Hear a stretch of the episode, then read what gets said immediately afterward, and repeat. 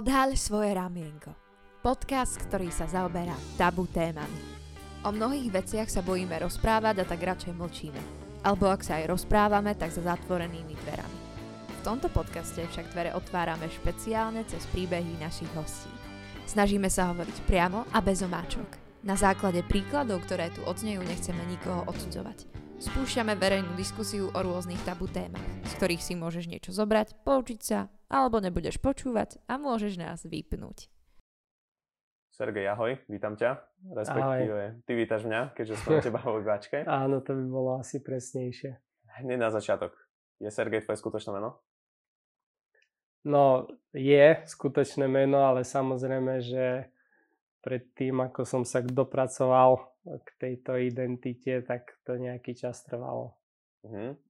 Dneska by som chcel presne túto časť spovedať. Chcel by som vedieť, ako si sa k nemu dostal. Takže keby, že ma vieš nejako preniesť do tvojho detstva, vedel by si mi o tom niečo povedať?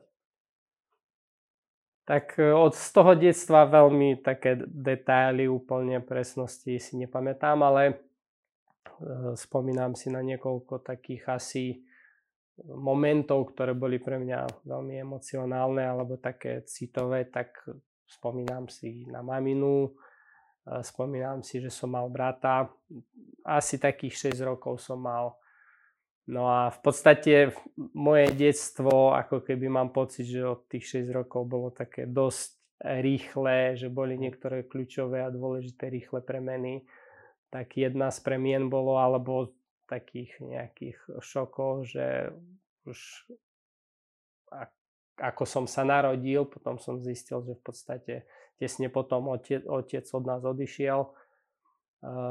Keď sme žili s maminou aj s bratom, tak o nejaký čas na to som zistil, že musíme odísť z domova, kde sme bývali. Pamätám si chvíľu, ako som ešte chodil do školy ako prvák. Takže ako keby v tom období 6-7 rokov registrujem také zmeny, ktoré pre mňa boli asi takým prekvapením alebo šokom, že som nevedel, čo sa deje alebo prečo sa mm. deje.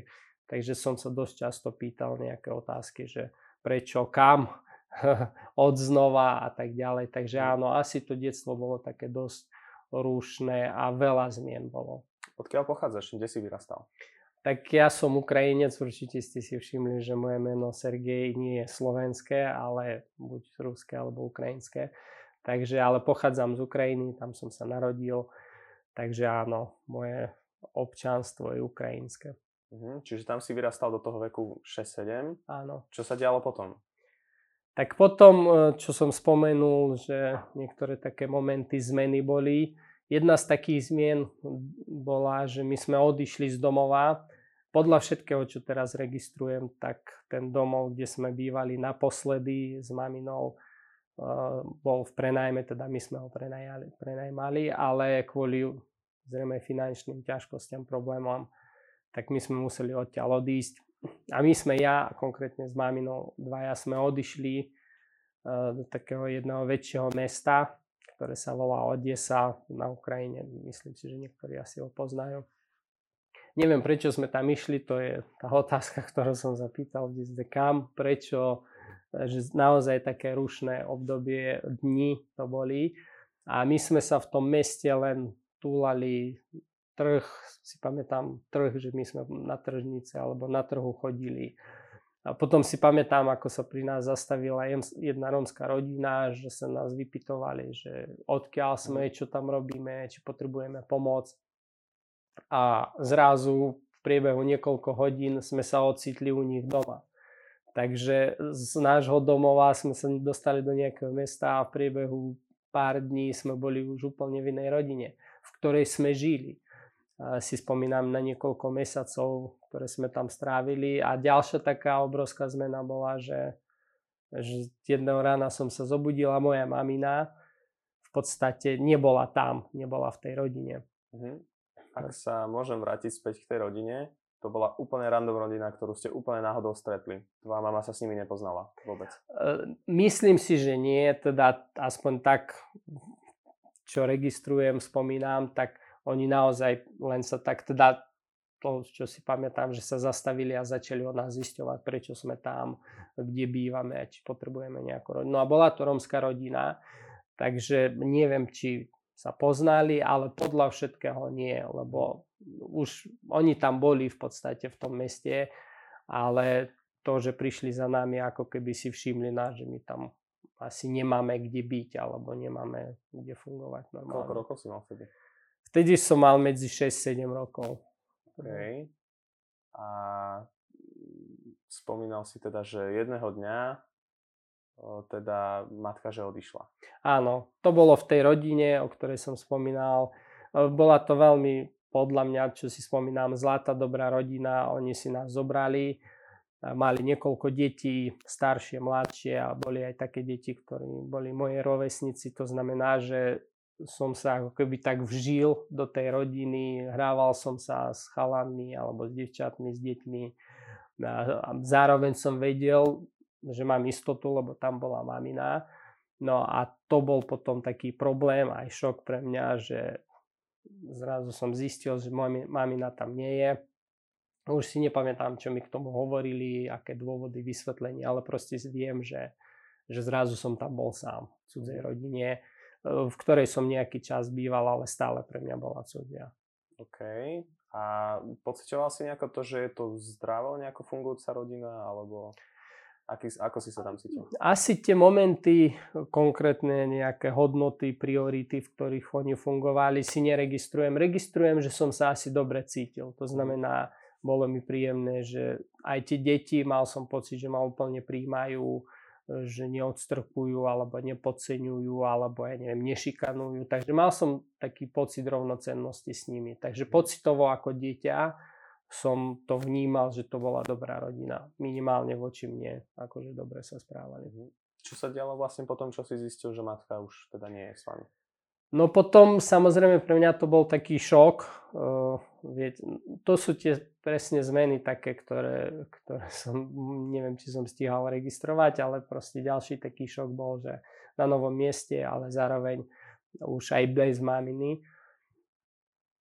Tak potom prišla ďalšia taká zmena, neviem, či som už sa stihol nejako vysporiadať s tým, že som bez maminy, ale prišla potom ďalšia zmena a to bola v tom, že že prišla iná rómska rodina, ktorí mňa zobrali z tej prvej rodiny.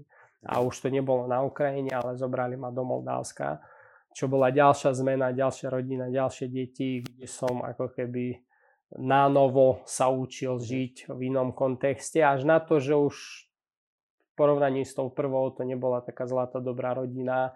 Ani deti sa ku mne nesprávali tak rovnocenne, že by ma brali ako kamaráta alebo ako priateľa.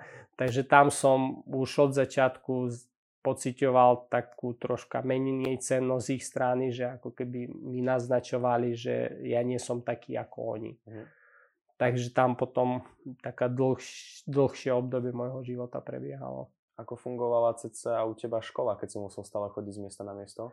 No tak e, to je ten problém práve, že, že tú školu si registrujem práve vtedy, keď som ešte s maminou býval e, nejaký čas alebo možno nejaké mesiace, ale odvtedy žiadna škola, pretože ja som sa pohyboval medzi cudzími rodinami, takže oni ako keby nemali ani právo, ani možnosť ani neviem čo všetko, aby ma dali normálne do školy, aby som normálne fungoval alebo normálne študoval. Takže ja som od tých 6 alebo 6-7 rokov do 20 som nechodil normálne, nie že normálne, ale vôbec nechodil do školy. Čo som mal skúsenosti s nejakou školou, tak to bolo v rámci krízových centier, kde som bol na nejaké obdobie, niekoľko mesiacov, alebo v poslednom som bol rok, tak tam mali také vyučovacie hodiny, tak to si pamätám ako také školské obdobie, ale pravidelné chodenie do školy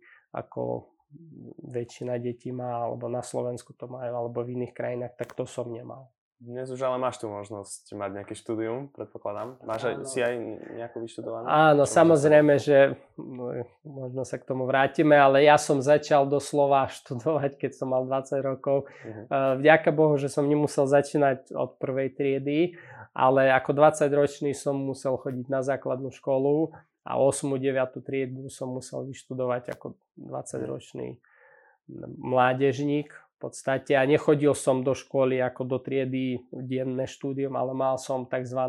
tzv. večernú školu. To znamená, že raz do týždňa som prišiel do školy, dali mi nejaké úlohy a doma som ich sám riešil. Uh-huh. Koľko rokov si mal, keď si sa presunul do druhej rodiny? Tak to bolo zhruba v tom jednom roku. To mhm. znamená, že asi som už mal 7 rokov, keď som sa dostal k tej druhej rodiny. A od, no, od tých 7 do 14 rokov som, som býval s nimi. Mhm. Kebyže vieš nejako popísať túto časť tvojho života? Tak e, túto časť života u mňa osobne, tým, že som bol malý, tak asi malé dieťa alebo mladšie deti, myslím si, že veľa vecí si pamätajú možno skôr na základe emócií alebo na základe nejakých pocitov, ktoré mali, tak ja si spomínam to obdobie ako viac menej také negatívne. To neznamená, že neboli dobré momenty. E, spomínam si, že ako som sa veľmi tešil, keď sme mohli ísť hrať futbal, že sme kopali loptu, alebo že som sa učil na bicykli prvýkrát a to všetko bolo v tej rodine. Alebo že tá rodina mala Tetris a niekedy aj mne dali si na tom zahrať. Takže boli také momenty, ktoré e, ako emocionálne si dobre na to spomínam, ale celé to obdobie 7 rokov pre mňa celkovo je ako keby taký horor. Mhm. Pretože už od začiatku, e, ako som spomínal, že oni hneď mi dávali pocítiť, že ja som gáčo. Proste ja som bielý, nie som, nie som ich človek. To znamená, ja nie som hodný jesť s nimi za jedným stolom Vyslovene, že ti nedovolili jesť? Áno, nemohol som. Akože boli výnimky, a to poviem, že ktoré výnimky to boli, ale obyčajne ja som jedol mimo. To znamená... Čo znamená mimo? Ako na podlahe? Alebo... Keď, keď bolo normálne počasie, tak aj vonku, uh-huh. ja neviem, tam bol nejaký stôl, alebo stolička, alebo ja neviem, kus dreva, na ktoré som si dal tanier keď bola zima vnútri, tak ja neviem, že oni mali tu na hlavný stôl, kde sedeli 5-6 a ja som mal tam nejakú stoličku a nejaký stolík alebo nejaké vedro otočené a tam som sedel mimo nich. To znamená, že niekedy to bolo z praktického hľadiska, lebo bolo veľa detí, všetci boli, ale skôr tam bol aj ten kultúrny rozdiel, že oni proste ako keby celkovo v tej kultúre a v Moldavsku špeciálne to bolo, že gáčo ako bielý, že, že nemôže akože len tak byť s nimi za mhm. stolom. No a kon, asi konkrétne v mojom kontexte to bolo ešte horšie. Ja som bol menší a takže už tam bol, bol taký pocit, že ako keby som bol odstrčovaný. No a potom aj deti, Hej, že veľakrát som robil takého poskakana, že doniesť vodu alebo urob toto u prác, keď niekto z nich dostal nejakú úlohu z detí, tak oni to prehodili na mňa, že ja som to musel spraviť. Nemusel som, ale teda tak to potom veľakrát dopadlo. Nie, že by vždy mňa využívali nejako, ale proste veľakrát to bolo. No a okrem toho, tým, že oni mi poskytovali nejaké jedlo a bývanie, tak oni dali takú podmienku, že ja musím to nejakým spôsobom odrobiť. No a to znamená zaplatiť za to, čo som tam jedol alebo kde býval. To znie ako keby ťa zavolali len preto, aby si pre nich makal. No potom neskôr si sa to ukázalo, že v podstate to bol, oni, oni ma nielen zavolali, ale oni ma, keby ja som nemal na výber, ja si nepamätám, že som sa mohol, nemohol rozhodovať, proste som sa o nich ocítal a No a potom neskôr v podstate to bolo o tom, že oni ma zobrali v podstate hlavne preto, aby som im zarábal nejaké peniaze. Uh-huh. No a tie mladšie deti, čo aj v tej rodine boli, tak oni fungovali, že chodili žobrať peniaze a ja som patril medzi tú mladšiu kategóriu a oni presne to isté im nepovedali, dali mi do, do ruky plastový pohár, povedali, že choď neviem, na námestie alebo trh, a tam medzi ľudí som sa prechádzal a pýtal som peniaze. Mhm. V podstate to bola moja práca. Niekedy som bol vonku 4 hodiny, niekedy som bol 5, niekedy som bol 6, niekedy som bol, ja neviem, 3 a potom som sa vrátil domov, potom som zase išiel. Takže takým spôsobom som odpracovával to, čo oni mi poskytovali. No a potom časom, ako keby tie podmienky ako keby sa zvyšovali, že už nestačilo, že som niečo doniesol, ale potreboval som, musel som doniesť nejakú konkrétnu sumu, ktorú stanovili. No a tým pádom ako keby som sa dostával pod taký tlak, vieš, keď ti povedia, ja neviem, 10 eur musíš doniesť dnes, tak ja som tam počítal drobné, že či mám už 10 a ešte hodinu môžem byť vonku alebo dve a či stihnem, nestihnem. Keď som stihol, bolo super. To boli tie sviatočné momenty, kedy som doniesol presne, presnú sumu peniaze dokonca som mohol s nimi jesť a bolo všetko krásne. Mal som... Vtedy si ťa aj vážili, keď Áno, si vtedy sumu. presne. Vtedy si ma vážili, vtedy som dostal to najlepšie jedlo, alebo minimálne také, ako oni mali, alebo aj zvykli mi niečo kúpiť, nejaké oblečenie, alebo tak. Takže e, že vtedy naozaj ako keby mi dali pocítiť, že, že zaslúžiš si teraz, ja mm. neviem, byť s nami a dobre sa ku mne správali. Ale keď už to bolo také, že som nedoniesol tú sumu, tak po, začalo to tak, že najprv boli nejaké vyhrážky, potom krík, potom, ja neviem, jednu facku mi dali, až postupne to išlo také, že to končilo nejakou bytkou, takou, že mm-hmm. akože ma zbíli alebo nejakou pálicou. No a vrchol v podstate bol taký, že niekoľkokrát som skončil zlomenou rukou alebo nohou, alebo ja neviem, mal som nejaké poranenie alebo ránu a takom stave som išiel zobr- žobrať. No a keď ľudia videli, že som krýval alebo že neviem, mám tam nejakú ránu, tak ako keby sa nado mnou tak viac ľutovali a viacej som ako keby zarobil. Mhm. Všimol som si, že máš aj jazvu na ruke. Áno, toto je jeden z takých uh, odznakov mojej minulosti a toto mám aj na... ako keby ťa porezali. No toto konkrétne ma operovali, lebo ja som mal v niekoľkých miestach zlomeninu No a to bolo, asi to bol taký vrchol, čo som tam zažil. A to bolo pri situácii, keď som sa pokúsil o útiek, že viackrát som sa pokúšal uísť od nich, ale tentokrát bolo také, že, že, že veľmi zle som spravil a kon, teda následky som veľmi zle niesol. A to bolo to, že oni ma našli, ja som utiekol do takého väčšieho mesta, čo je Kišeňov, to je akože hlavné mesta Moldavsko, tak ja som sa tam tu potuloval niekoľko dní, oni bývali možno hodinu alebo hodinu a pol od Kišeňova. No a oni zistili, že som tam, prišli za mnou, veľmi milo ma prihovarali, prehovarali, že poďme domov, chýbaš nám. Ja som vedel, že toto sú také reči, ktoré už viackrát na mňa fungovali a vedel som, že aj tentokrát asi to nebude len tak, že tešíme sa, že prídeš domov, ale boli silnejšie ako ja, prišiel tam, ja neviem, otec a ešte nestarší deti, takže oni ma len zobrali a oni boli schopní ťa zbiť, zobrať ťa k doktorovi, aby ti dal sádru a potom... No, v podstate to bola taká situácia, že oni ma akože zbili.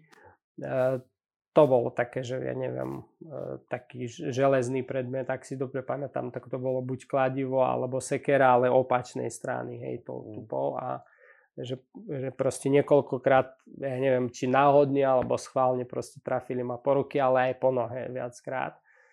No a to znamená, že... Náhodou by ťa trafili sekerou Asi náhodou nie, ale, ale... No proste bíli ma a neviem, či som nastavil ruku alebo...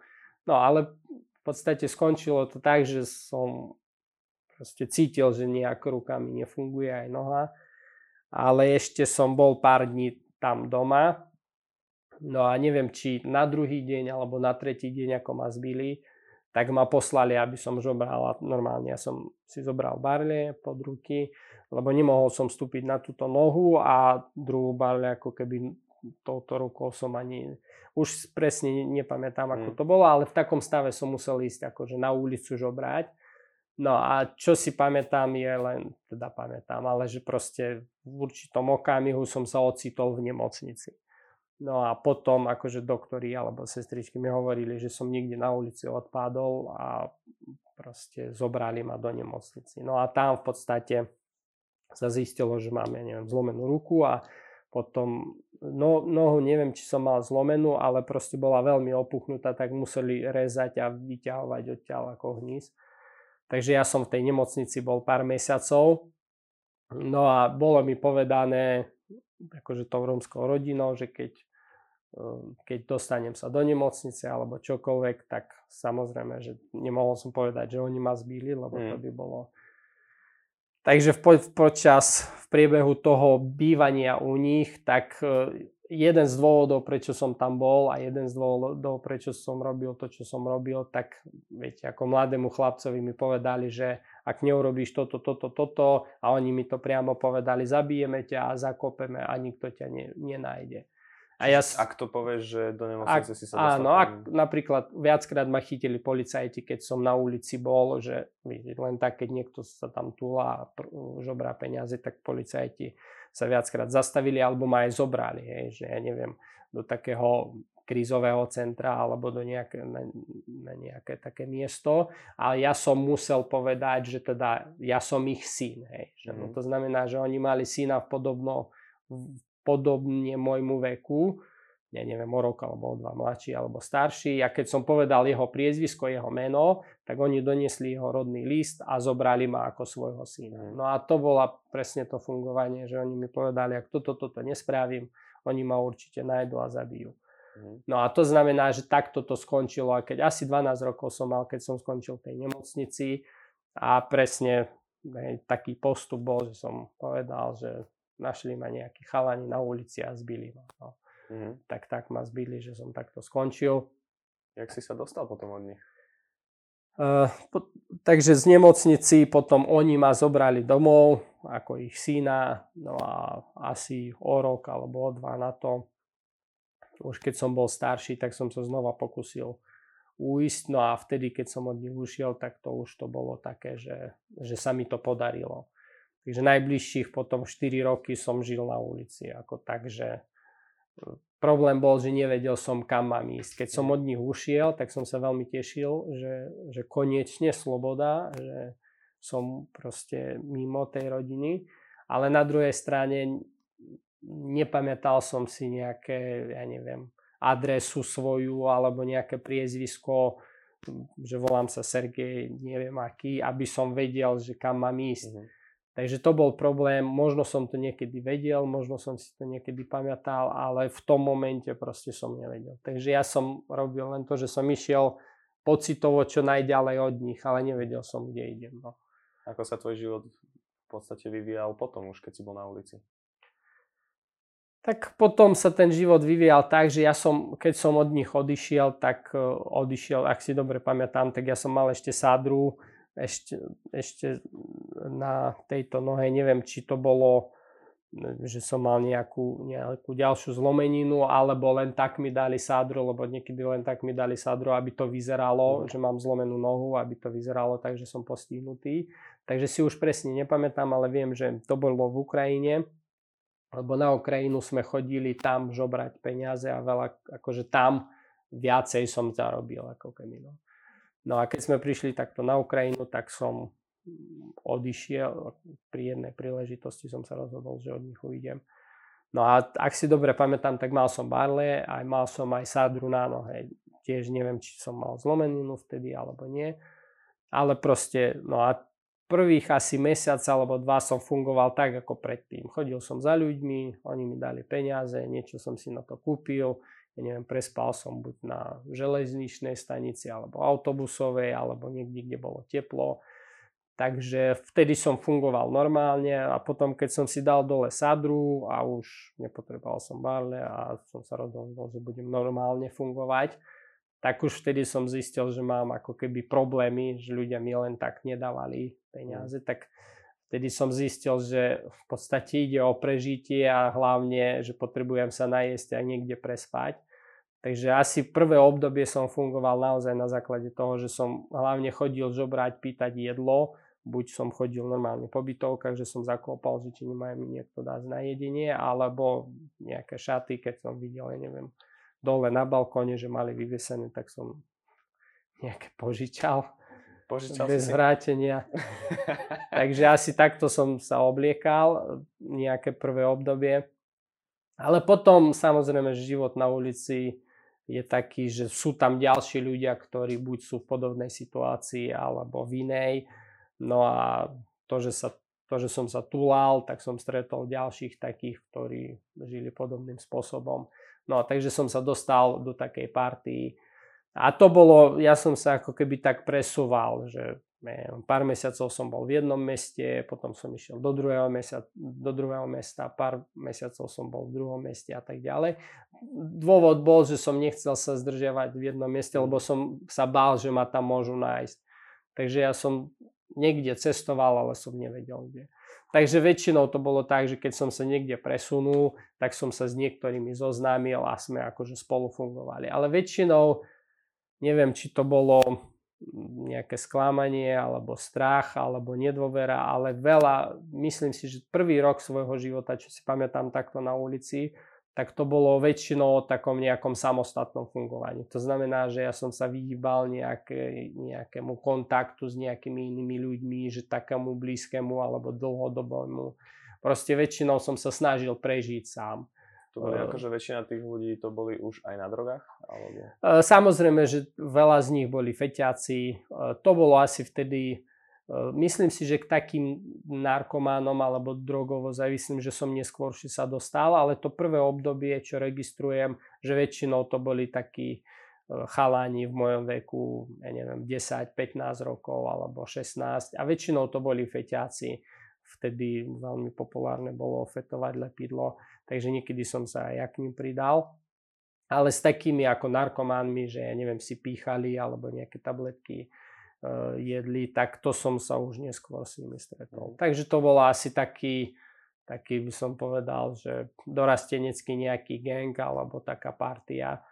A niekedy som, ja neviem, sa s nimi zoznámil a chvíľu som nejako s nimi fungoval.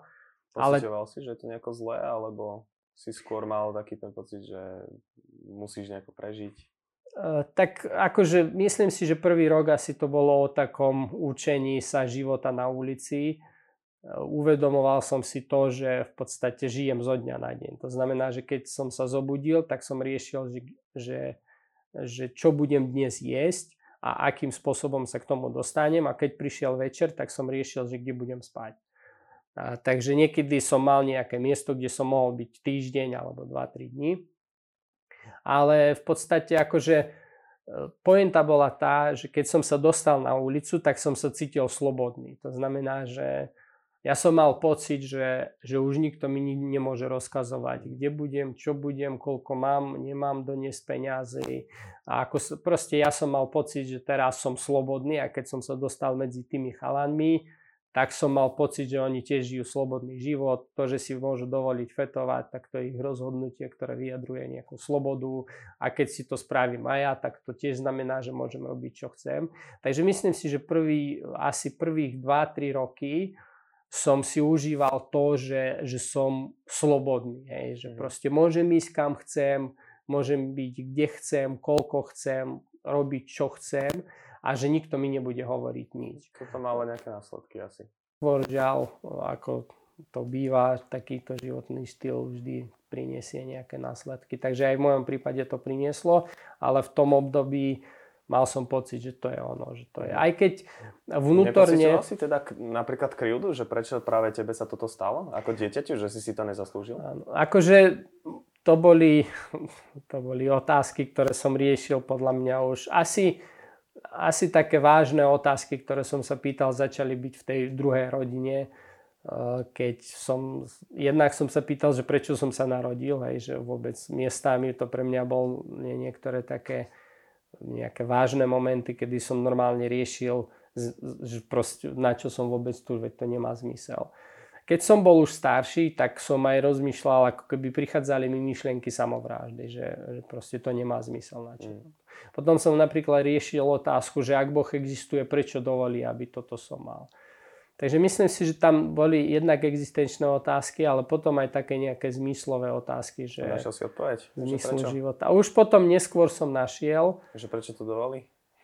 Uh, áno, neskôr som, myslím si, že teraz už vidím v tom zmysel celý, ale v tom období ako keby, myslím si, že do tých 20 rokov som žil tým, a už potom prišlo aj to, hej, že, že jednak nespravodlivo som mal pocit, že mamina aj ocino, že to, čo spravili, že nejako ma opustili, že to proste nie je fér. Potom keď Romovia, hej, s ktorými som žil, keď ma nejak tak šikanovali, som veľmi silno mal pocit, že to nie je fér. A nielen, že pocit, ale že som bol presvedčený, že to je proste, že to, potr- že to zaslúži odplátu, že proste oni musia byť za to potrestaní.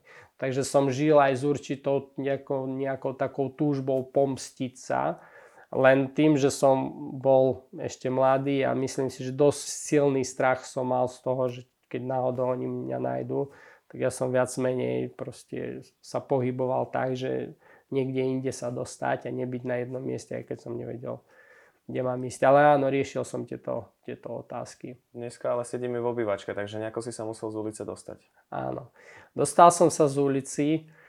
To tiež bol, by som povedal, že taký, taký zázrak alebo také až neuveriteľný nejaký vplyv. Už keď som mal 18 rokov,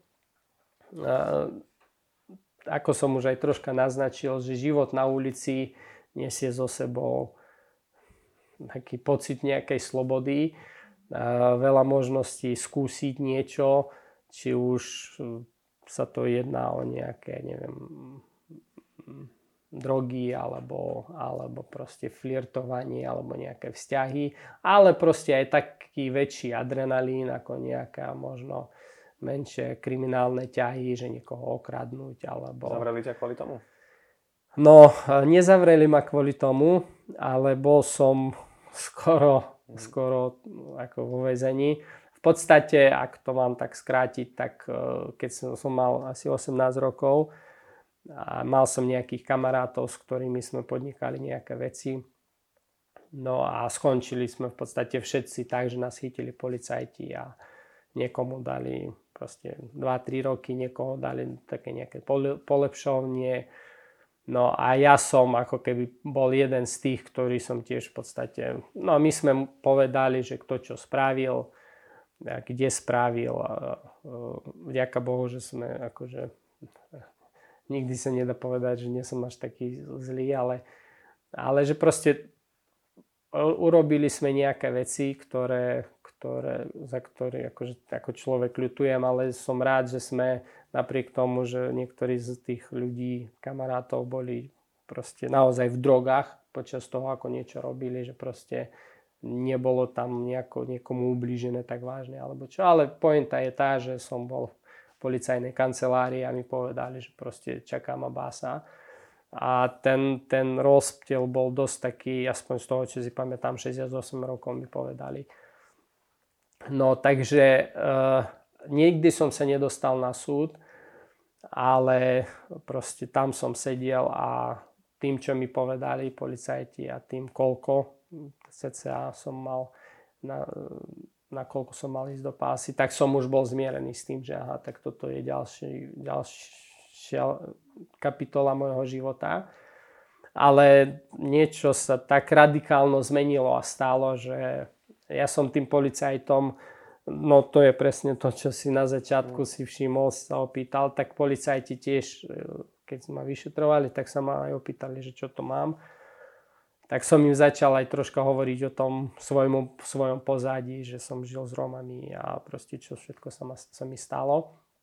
A myslím si, že už v tom období som bol naozaj na takom prielome, kedy som veľmi chcel sa dostať do normálneho života, kedy som veľmi chcel žiť ináč, lebo som zažil tú slobodu, ktorá sa zároveň prejavovala v neslobode, ale ako keby som nevedel výjsť z toho, mal som pocit, že ja sám neviem sa z toho dostať.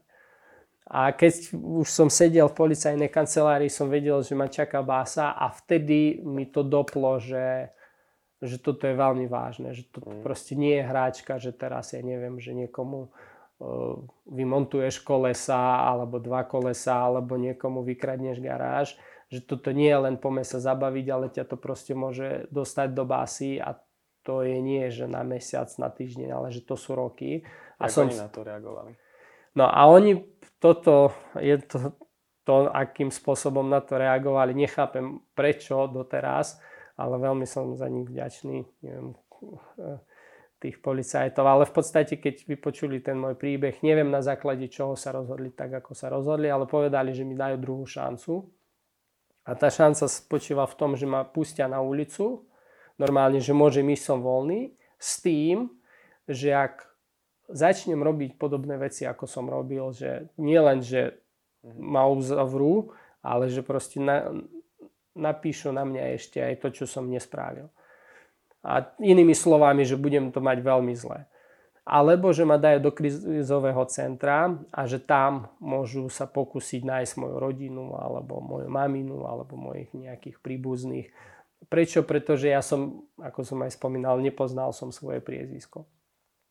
Ako som hovoril, že ja som bol na takom prielome, kedy som túžil, aby v mojom mm. živote nastala zmena a preto som sa rozhodol pre tú druhú možnosť. Ja som vedel, že keď sa dostanem na ulicu, dostanem sa medzi tých kamarátov alebo medzi podobnú nejakú partiu, že skončím tak, ako som skončil doteraz. Tak som sa rozhodol, že nech ma dajú do krízového centra, že chcem začať nový život, chcem využiť tú šancu a ak je možnosť sa dostať, ako keby, ja neviem, začať študovať, mať normálnu, to bol môj sen, hej, že proste len mať nejaké mm. mini bývanie, len niekde pracovať, ja som nič najvyššie nechcel a vedieť, kto som. Hej, to znamená, si sa tam s niekým? No a v krízovom centre, uh, teda zobrali ma do toho krízového centra a tam ja som bol rok a tam sa pokúšali zistiť moje pozadie, kto je moja mamina, alebo aké je moje priezvisko, kde sa nachádzam. A to robili takým spôsobom, že normálne ma dali do televízie ako moju fotku, že taký a taký sa hľadá a že nech sa ozvú, keď ma niekto pozná. Žiaľ, ja som tam bol celý rok a nikto sa neozval. No a potom v podstate tým, že som už bol 19 ročný, tak nemohol, asi ne, áno, nemohol som tam viac byť, lebo to bolo do 18 rokov, alebo tak nejak cca, takže nemohol som tam už dlhšie byť, ako som bol. A mne povedala vedúca normálne, že Sergej, Veľmi sme ti chceli pomôcť, mrzí ma nás to, že sme ti nepomohli, ale nemôžeme ťa dlhšie držať, mus, držať, musíš odísť. No a to bol taký ďalší zlomový bod, keď som si uvedomil znova, že, že ty človeče, že tuto bola ako keby nádej, ten krizový centrum, ale zároveň tá nádej jediná, že padá a vyzerá to tak, že aj tak sa musím vrátiť do svojho života. To znamená, ako keby som mal pocit, že stále som v takom kolotočí, ktorý je neriešiteľný. Mm. No a vtedy, ako keby, ja neviem, ja som vtedy doslova si povedal, že proste musí nejaký zázrak nastať, že musí, jak Pán Boh nejaký existuje, že nech mi pomôže. Ja som, ja som vtedy išiel do izby, tam, čo sme mali viacerí, a ja som normálne sa modlil, že Bože, ak existuješ, proste zasiahni nejakým spôsobom. No a stalo sa to, že niekoľko... Do toho času si o ňom nepočul? Vôbec od nikoho? Uh, vieš čo, ja som, uh, myslím si, že som bol veriaci, to znamená, že, že som veril, že nejaký Boh je a preto som niekedy bol na neho nahnevaný, že proste prečo sa toto so mnou deje. Ale v tom krízovom centre napríklad tam chodili, neviem či každú sobotu alebo každú druhú, ale pravidelne chodili veriaci, ktorí tam normálne neviem, nejaké piesne spievali alebo nejaké príbehy rozprávali, niečo z Biblii. E, niekedy som tam bol, ale väčšinou akože som to bral tak, že to sú také keci, mm. tak ja som buď išiel preč alebo tak, ale aj cez nich som počul, že teda o Bohu, že je nejaký. No a teda pred, niekoľko dní pred tým, ako som mal odísť z toho krizového centra, tak prišla jedna skupina tam a oni, e, proste tam veľa skupín chodilo, a oni priniesli darčeky a troška zisťovali, hej, že ako tam žijú tí deti. No a vedúca toho krizového centra im začala rozprávať konkrétne moju životnú situáciu, že o niekoľko dní alebo týž, týždeň, neviem, že musím odísť odtiaľ a že nemám kde ísť, nepamätám si svoje priezvisko a že potrebujem pomoc. No a jeden z tých skupín, z tej skupiny prišiel za mnou a bol to veriaci človek a mimochodom bol to misionár v, v tom meste a on mi povedal, že by mi chcel pomôcť, nevie síce ako, ale že by sa pokúsili nájsť moju rodinu. Takže sme sa dohodli, že keď odtiaľ odídem, že mám ho nakontaktovať a potom sa dohodneme, že čo ďalej. Mm-hmm. No a dostal si sa teda potom k nemu? Alebo ako? No a potom som odišiel z toho krizového centra. Samozrejme, že chvíľu som sa tu, ale ešte na ulici, hneď, hneď som mu zavolal, lebo ešte som sa rozhodoval, že či to má zmysel, nemá zmysel. Ja myslím si, že dosť silno som bol v, tako, v takej skepse, že proste niekto mi to chce pomôcť, ale že to nemá zmysel. No ale potom niečo ma presvedčilo, že zavolať mu, tak som mu zavolal a sme sa stretli. A on poznal, alebo teda oni poznali jednu ženu, ktorá ako keby mala nejakú skúsenosť, nejaké skúsenosti s podobnými životnými príbehmi. Takže ona začala zisťovať, ako keby, alebo hľadať to moje pozadie, moju rodinu. No a tí ľudia v podstate všetci boli kresťania. No a tam som veľmi tak lepšie alebo pravdivejšie som začal rozumieť tomu, kto je Boh, aký je a že tie moje predstavy pred tým, aké som mal, že to je niekde, on je a niekde tam sedí a neviem len akože buď prstom alebo palicou tam máva tak úplne sa mi to zbúralo a som si uvedomil, že, tak, že toto je Boh, ktorého hľadám. Že mi začali hovoriť, že on proste dokáže meniť životy, že on dokáže dať novú perspektívu, dokáže dať novú nádej. A bez rozdielu na to, aká je budúcnosť, môžu ma, môže mať dobrú minulosť.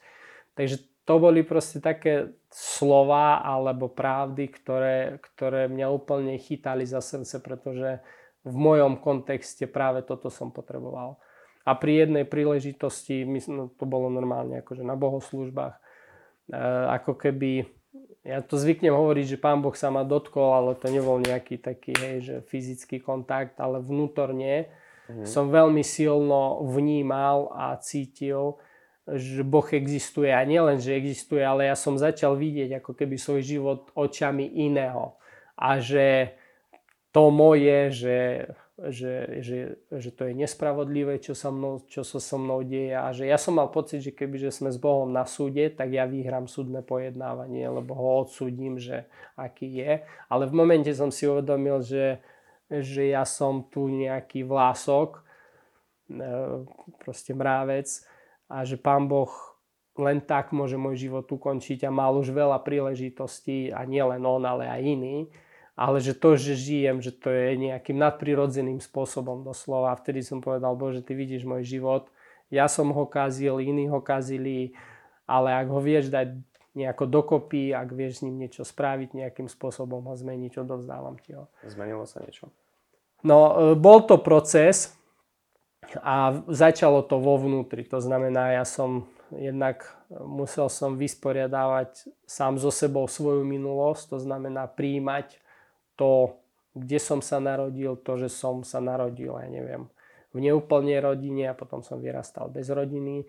A takže začalo to také vnútorné pohľady sa mi menili na život, na moje pozadie, na maminu, na ocina, na tých Romov. Veľmi silno som vnímal, že mám odpustiť.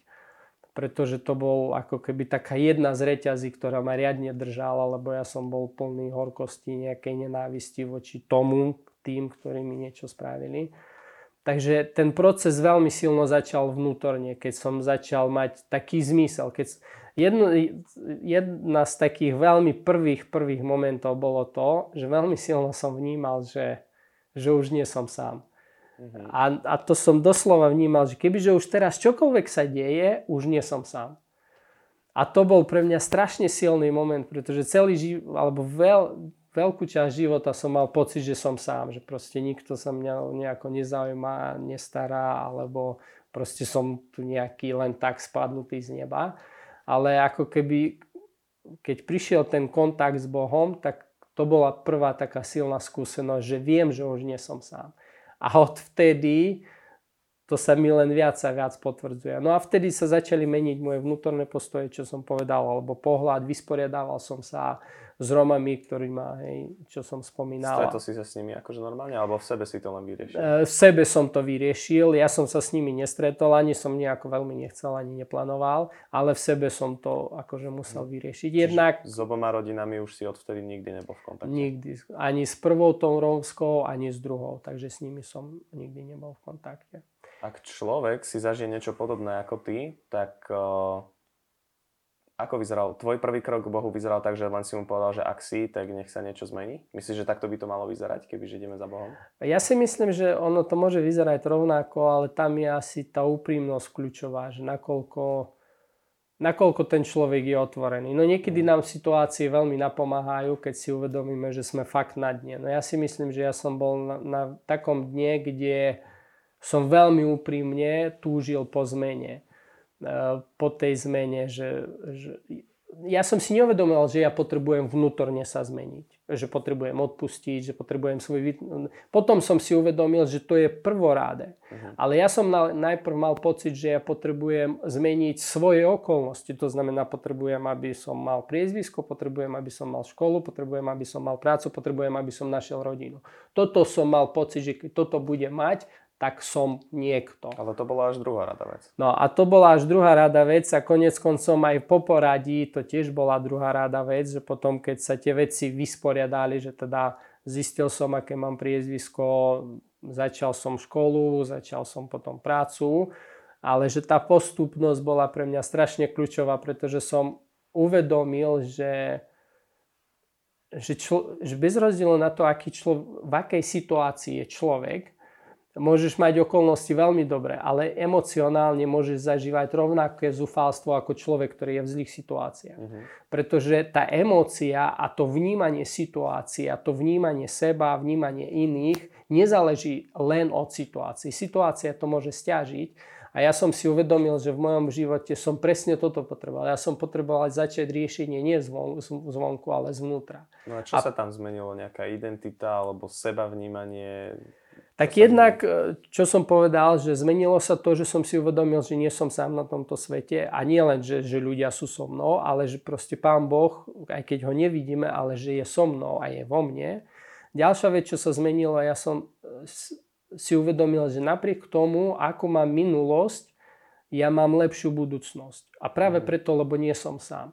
To znamená, ja som napríklad začal vidieť zmysel svojej minulosti. Ja som začal vidieť benefity svojej minulosti. To znamená, že ja som začal si uvedomovať, že to, ako ja vidím svet a to, ako ja vidím veci, eh, v niečom mám výhodu v porovnaní s ľuďmi, ktorí tam neboli, pretože ja dokážem ináč...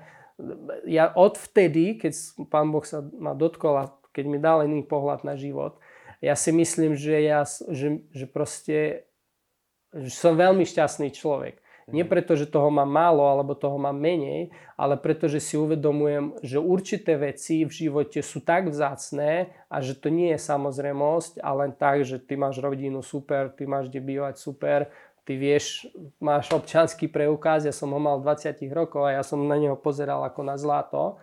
A proste niektoré veci ja som si uvedomil, že to je poklad, čo som zažil. Predtým som si myslel, že to je prekliatie, ale neskôr som videl, že to je potenciál, ktorý mňa môže posunúť ďalej a nielen mňa, ale že to môže priniesť nejakú nádej v životoch iných ľudí. No, takže toto som začal vidieť, že to zlé dokonca je aj niečo dobré, mm-hmm. z toho viem vyťažiť a že, že konec koncom to ovplyvnilo veľmi dobrým smerom môj charakter. A po tomto vnútornom raste si zrazu dostal nejakú kartičku, hej? No akože tiež to zrazu, zrazu nebolo, ale bol, bol to nejaký proces v podstate tá žena, ktorú som spomínal, jedného dňa mi zavolala, asi po roku po tejto skúsenosti, čo som spomínal duchovnej, po roku mi zavolala, alebo teda v priebehu, teraz nebudem, ne, že presne nejaké, ale zavolala a povedala, že Sergej, stretli sme jednu ženu a že proste podľa všetkého to je, to je tvoja mamina. Že tam a tam sa stretneme, musel som docestovať do jednej dediny alebo do, do, také, takého nejakého menšieho, väčšieho mesta alebo menš, men, menšieho mesta. Videl som pred sebou ženu a proste podľa všetkého, čo sa tam hovorilo alebo vysvetľovalo, tak proste to bola moja mamina. Hej. No a my sme išli na súdne pojednanie, tým, že som nevedel svoje priezvisko, nič, absolútne, čo by som si pamätal, okrem mena, meno som si nejakých dôvodov pamätal. Už len preto, že aj v rodinách, kde som býval, tak ma volali podľa mena Sergej, Sergej, Sergej. Takže tu sa vracame k tomu, že si nepoznal doteraz svoje prezvisko Áno. vôbec. CCA si vedel, že meno máš Áno. svoje a prezvisko si zistil Akože nejaké, nejaké, nejaké písmenka v rámci môjho priezviska tam boli. Otázka je, že či som si to ja nejako poskladal, hmm. alebo či tam naozaj boli. Takže ja som akože ja neviem, príklad poviem, že som mal pocit, že moje priezvisko začína na A a končí na M, hej, alebo niečo také. Ale proste neviem, či to bolo reálne tak, ale niekde v mojej pamäti boli nejaké písmenka. No ale potom v podstate, keď sme sa stretli s tou ženou, tak tam boli určité okolnosti, ktoré ona povedala, že áno, to je môj syn, áno, nechala som ho v rómskej rodine a proste boli tam takéto vysvetlenia. A bolo to aj pred súdom v podstate, takže ja som videl svoju maminu posledný krát, keď som mal 6 rokov. Mal som nejakú pamäť alebo nejaký obraz, že ako mm. vyzerá. Keď som videl tú ženu, tak to bolo v podstate koľko, 14 alebo 15 Čiže rokov na to. Úplne, nemohol si si asi... Takže ja som nemal, že, že to nemôže byť ona, alebo že wow, to je ona. Takže ja som zobral všetko podľa takých nejakých faktov, mm. čo oni povedali, alebo ona povedala. No takže potom bolo súdne pojednanie na základe toho sa rozhodlo, že áno, teda ja som Merešan, teda teraz aký som. A potom sme začali riešiť v podstate tú zlatú kartičku, občianský preukaz. A mal som 20 rokov, keď som ho dostal. No a potom vtedy museli ako keby ďalšie veci riešiť. No a teda keď to troška ešte predbehnem, ale pred dvoma rokmi som spomínal, že sme sa stretli so, so ženou, ktorá hovorila, že to je moja mamina, alebo takto nejako to všetko vyzeralo. Ale v roku 2019 ja som musel ísť na Ukrajinu riešiť nejaké veci a musel som ísť aj za rodinou, teda za touto maminou. No a tam sa potom zistilo, že teda ona nie je moja biologická mamina. Sme sa mm. rozprávali, ona mi povedala, že proste ma neporodila. No takže tým, že som na Ukrajine bol len týždeň, tak som nemal to nejako teraz rozpitvávať alebo čo. Ale v podstate pointa je tá, že, že sme hovorili na začiatku identita, že teda či viem, ako sa volám a tak ďalej. Ja som ešte minulý rok musel som sa s niektorými vecami vysporiadávať. Ale v podstate ako keby na jednej strane z toho sociálneho hľadiska stále nemám identitu, pretože stále neviem, kto je moja mm. mamina, akože biologická nejaká adoptívna, viem. Stále neviem ani, či vôbec žije môj ocino, stále neviem, kde som sa akože nejako reálne... Dokázal si aj im odpustiť? Myslím si, že áno.